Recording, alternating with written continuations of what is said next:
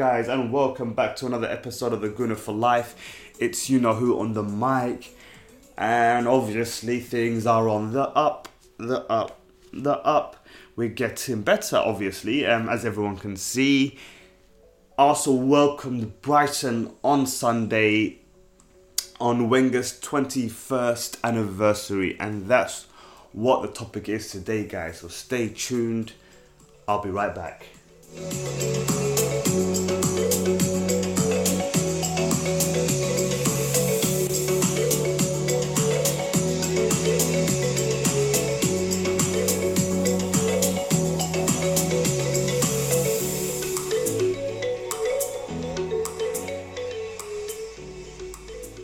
So where do we start off with? Obviously, I'm going to start off with Arsenal versus Brighton. But before I start and go into depth into that, I just want to give you guys a little info. Um, not a bad week for us Arsenal fans in general. We've managed to win six of our last seven games and are now level on points with Chelsea.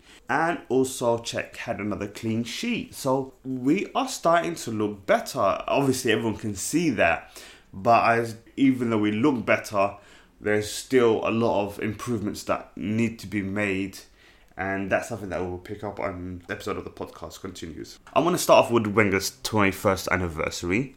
It's he's been our longest serving manager. He's the longest serving manager in English football, which deserves a lot of credit. I know Arsenal fans are split regarding Arsene Wenger, but I think all Arsenal fans would tell you, regardless of what's happened in the last 10 years, Wenger has been a great servant for Arsenal Football Club. He's you can see the guy loves the football club. His connection with the football club is, you know, beyond imagination. The the amount of control he has at the football club. So and it's understandable. You know, what people need to understand is when you're at a club for more than twenty odd years, are you not gonna be a bit more in control of, of situations? So for example, if you're working at a, at a place, whether it be a football club, whether it be, you know, anywhere, retail, whatever it may be, if you worked in a place for 20 years, you're going to have a bit more of a say than other people will. You're going to have a bit more of authority than other people would. Look, the guy has done an, an excellent job, especially in his first um, decade, because he when he first came, no one knew him. You know, no one knew nothing about him. I was still a kid, in all honesty. I was still in school. David Dein went for a guy that was literally unknown and also took a massive gamble on him, which really, really paid off, especially in the first decade. Of course, we all know the situation with Arsene and Arsenal Football Club. Some people say that it's Arsene that controls the financial decisions that are made at Arsenal Football Club, and some people say that he's not, he has no say whatsoever. So, like he said, you know he will write a book one day and that book and it's going to be really fascinating especially for us Arsenal fans because we'll find out the truth we'll find out you know if this guy was the guy that was reluctant to spend money or if the club were reluctant to spend money and made it look like that Arsene was at fault and Arsene was willing to accept that he would always be taken as the scapegoat now if that is true, then you know we need to give the guy credit for everything. But if um, that's not true, then we kind of had a sense that he, he had more control than we thought he did, anyways. But I'm not going to go into too deep into Wenger's those that think Wenger out, Wenger in, because that's a subject that's you know kind of dragged itself out over the last few years, and that's the last thing we need right now in the middle of uh, the season. I don't think we need to bring that into the equation. What I just wanted to do was to shed light into his achievements, especially the 21 years at Arsenal Football Club, which is massive. It's a massive an achievement, and he deserves a lot of credit. No matter how much, sometimes we think you know it's time for him to move on, or it's time for him to Arsenal Football Club to start a new chapter. We should never ever forget the amount of dedication he showed to Arsenal Football Club, the amount of loyalty to show to Arsenal Football Club. I don't like when I hear, oh, he's a fraud. And I agree sometimes he might be tactically clueless and all that kind of stuff, but I just don't like how we attack one of our greatest servants. And I don't think that's our best way of going about it. I've done it before. I'm not gonna lie. I'm gonna put my hands up. I'm not gonna say, "Oh, guys, you know, I'm immune. I haven't done that before." No, that would be a, a lie. With unless he leaves on a mutual agreement with the club, or he just decides to pack it in, I don't think he should be ushered out of the club. If the fans want to speak their, you know, their voice, they're entitled to, and I'm hope Wenger can hear the fans' voice. So, you know, like the fans wanted him to leave this year before he signed the contract, the majority of the fans, but obviously the FA Cup kind of swayed those fans that probably wanted him to leave. You're always going to get different opinions. All I'm trying to say is we should all get behind Wenger and his players and show him the support and also applaud him for his massive achievement at the football club. Because um, longevity doesn't come easy nowadays, especially at a football club, uh, especially for managers. So, you know, we should appreciate that. I don't think we'll ever see another manager stay in a job like Wenger or Ferguson did. So it almost you almost go accustomed to it. You almost go comfortable knowing that Wenger is at the football club because that's what you've known your whole life. I, I know for a fact that I, I do. Like I, I can say sometimes oh, I want him out. In reality, when I sit back and think to myself, who would take over? Okay, who would take over? There are a lot of decent managers that can take over, but I don't know. Something that just still wouldn't feel right. Arsenal at the club, but that's just me. Hey, you know, I have a love and hate relationship with Wenger, and I'm sure most of you fans and we do the same as well. Moving on regarding to the football game on Sunday, Arsenal welcomed Brighton um, on Sunday quite early, in all honesty. Kickoff was at 11.30 or 12ish. Well, anyway, I don't even know. I woke up. I managed to, to wake up on a Sunday, even though I was out on a Saturday night. And managed to um, watch the game feeling all groggy, very tired but I managed to watch the game. You know, there I. The good thing is, it was a very one-sided game. You know, it was a very one-sided game. The bad thing is, Arsenal a few years back would have put the sword to that team. You know, they would have dismantled them. They would have put five, four against them, and in all honesty, we should have had five or four against. We were very wasteful, I think, on the day regarding decision making and finishing wise. But regarding performance, I thought it was really good. I thought we played really well. We were the front foot at all times. I don't think Brighton caused us any problems. In all honesty, Brighton became very negative. Chris Hughton. I thought Chris Hughton would have maybe tried to be a bit more, you know, expansive regarding attacking wise. You know, also were pretty much very comfortable. I think the only time we were very uncomfortable was when they had a free kick. Kolasinac brought one of Brighton players down just outside the box and I think it was March got an excellent shot and smashed the the post, and I think that was um, Brighton's best chance. They even had actually when he hit the post, there was a rebound, and he came back out to one of the Brighton players, and he couldn't get his foot around the ball, and he just skied over. The team selection again, um, I wouldn't say it was questionable. It was good that we saw Ramsey reverted back into the centre midfield. Alex Iwobi was reintroduced after he had a, a, decent performance against Chelsea. Not the best, decent performance. He had a good performance against Brighton. He obviously scored the, the goal with a sublime piece of magic from Alexis Sanchez with a little back heel. I think all Brighton players were attracted to the ball and Sanchez not aware that Iwobi was just making a run on the inside and Sanchez being Sanchez, you know, produced a moment of brilliance.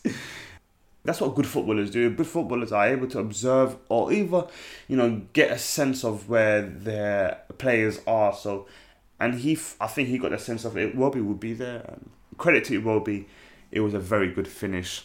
And credit to Arsenal, it was a very good display.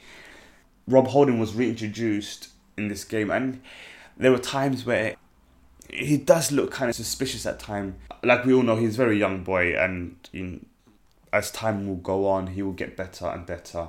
The more games he gets, the more experience he collects. So we didn't see Koscielny in Özil because obviously Kosh was is suffering these Achilles problems that he has every every other game. And Özil, who's been suffering a knee inflammation, we don't know the situation at Özil. Some people are saying he's looking to looking to wiggle his way out of the club. Um, some people are saying it's actually is an injury and he's just struggling at the moment. And we saw that he was dropped out of the German World Cup qualifiers. Maybe both managers are starting to be like, you know what, Özil needs needs to up his game. But when I looked at what um, Germany's World Cup qualifiers, reality they've only they only need a point to qualify. Then I realised, you know what, they're just resting Özil. So it's not it's not the case that he's probably trying to wiggle his way out of the club. It's just it looks like he has does have some sort of slight injury and inflammation, and he's just been rested and for precaution. Honestly, you know, to summarize the whole game, you know, we we were very wasteful. Like I said earlier on, we had chances to put four five against Brighton. Lacazette hit the post. I think there was an opportunity where Lacazette was it was two against one. He had Sanchez to his left, um, to his right. I definitely agree. I don't think he took the right option, in all honesty. But knowing that he is the number nine, you won't hold that against him too much. Um, there are times where I thought Arsenal could have found Lacazette in the middle because his movement is excellent, especially when he gets into that six-yard box around that goal. And if you know the pullbacks can be good enough, they can always find um, Lacazette, who I thought there was a few times where he he was available for a tap in. We also saw Ramsey had a tap in, we who missed his chance. Um, Kolasinac had a header that was cleared off the line. So also, you know, yeah, like I said, also could have had four or five goals on the day and could have increased their their goal difference, especially against two Manchester clubs who are just bossing at the moment regarding points and goal difference. Uh, honestly, like I think Wenger's approach on Lacazette is not helping the situation. I know he's trying to get game times for Giroud and uh, Theo Walcott. Lacazette is our main attacking focal point. We need him at his highest regarding confidence. Now, if he's been taken off every single game for Olivier Giroud, now I'm not saying Olivier Giroud shouldn't get games. That's not, I'm not arguing that, but what I'm arguing the case is that Laka deserves more time on the pitch. It's not helping him. You know, you taking him off. Take off Sanchez. You know, take off Iwobi. Bring on um, Lacazette and Giroud together. Don't even give Theo Walcott time. He doesn't deserve time. in all honesty, you know, I know he scored two goals against Bate Borisov, but let's stick him. Let's keep him in the Europa League and let him do his job there.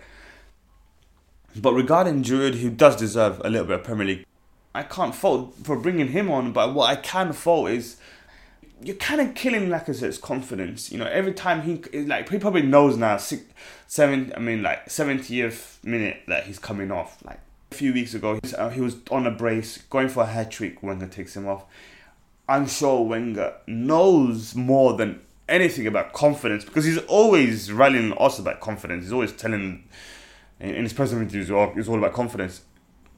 Build the guy's confidence. Let him get his hat trick instead of you taking him off and bringing on Giroud, and the scoreline not changing. I don't mind, like I said, I don't bring bringing Giroud on, but I still would like, um, I would love to see, like I said, finish a game into the shape of the game, and I just feel like the longer the as game goes on, teams tend to you know um, switch off, concentration to lapse, and more than ever, I think he can get goals then. Yes, physicality, Wenger might argue the fact that he's not there yet.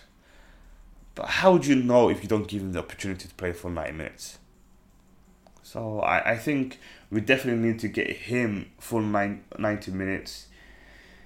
Because we can see Kane, Lukaku, Morata, Aguero, just relentless, non-stop scoring goals. So I don't want him to fall behind, way behind, and him to be looking at that golden boot and be like, oh, I need to reach that.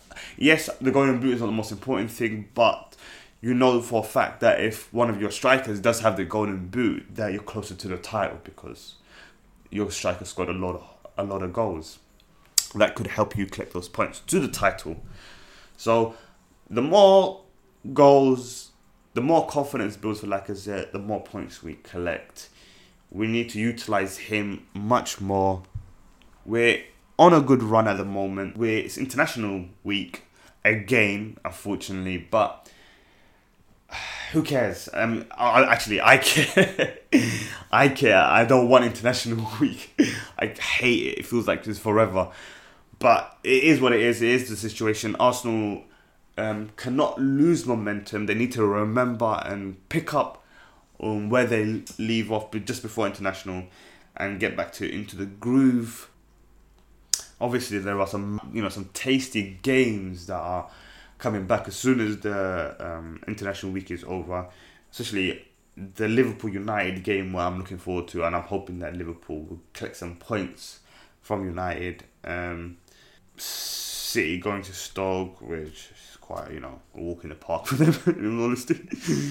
City um, and Chelsea have Palace, Tottenham, Bournemouth.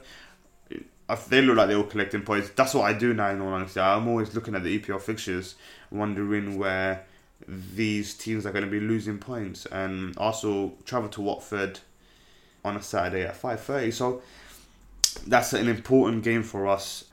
We'll be speaking about that as sometime later next week of Arsenal versus Watford preview. In the meantime, I'll be doing a podcast this week, Friday, regarding, like I said, I am going to dedicate a podcast to Theo Walcott. Now, when I say dedicate, I don't mean a good, good dedication. I just mean, you know, to summarize this guy's failure at the football club. So they'll, you guys have a keep your eye on that. That'll be released on Friday. The good news is we're on the up. We're fifth in the league. We're above Liverpool. so I wonder what Ox is thinking to himself right now. And we're a point behind Tottenham, a few points behind um, United and City. I don't want to look too much into the league, but I, I tend to I'm sure everyone does themselves. We need to keep the confidence and momentum going. We need to believe as a club. And we need to drop under the radar, just quietly. No one's really paying attention keep collecting the points, and in good time we'll we'll see where we stand. Uh, that's it for today, guys. Uh, congratulations on Arsene Wenger for reaching his 21st anniversary at the football club. A massive, exceptional achievement. If he is to stay and have another three, would probably three, four more years at Arsenal Football Club, let's hope they come with titles and titles. So, congrats to Arsenal. Congrats to Arsene Wenger for the weekend. Um, thank you guys for tuning in. I hope you guys like, subscribe. You can find me on SoundCloud, on iTunes, on the Gunner for Life. Also, I've got an Instagram page that I've recently started regarding purely that is dedicated to obviously Arsenal. so you might want to check that out. That's on Instagram and it's called the username is um, the Gunner for Life the Gunner for Life. So check that out, guys. Thank you very much again for tuning in. Until next time, peace out, guys, as always.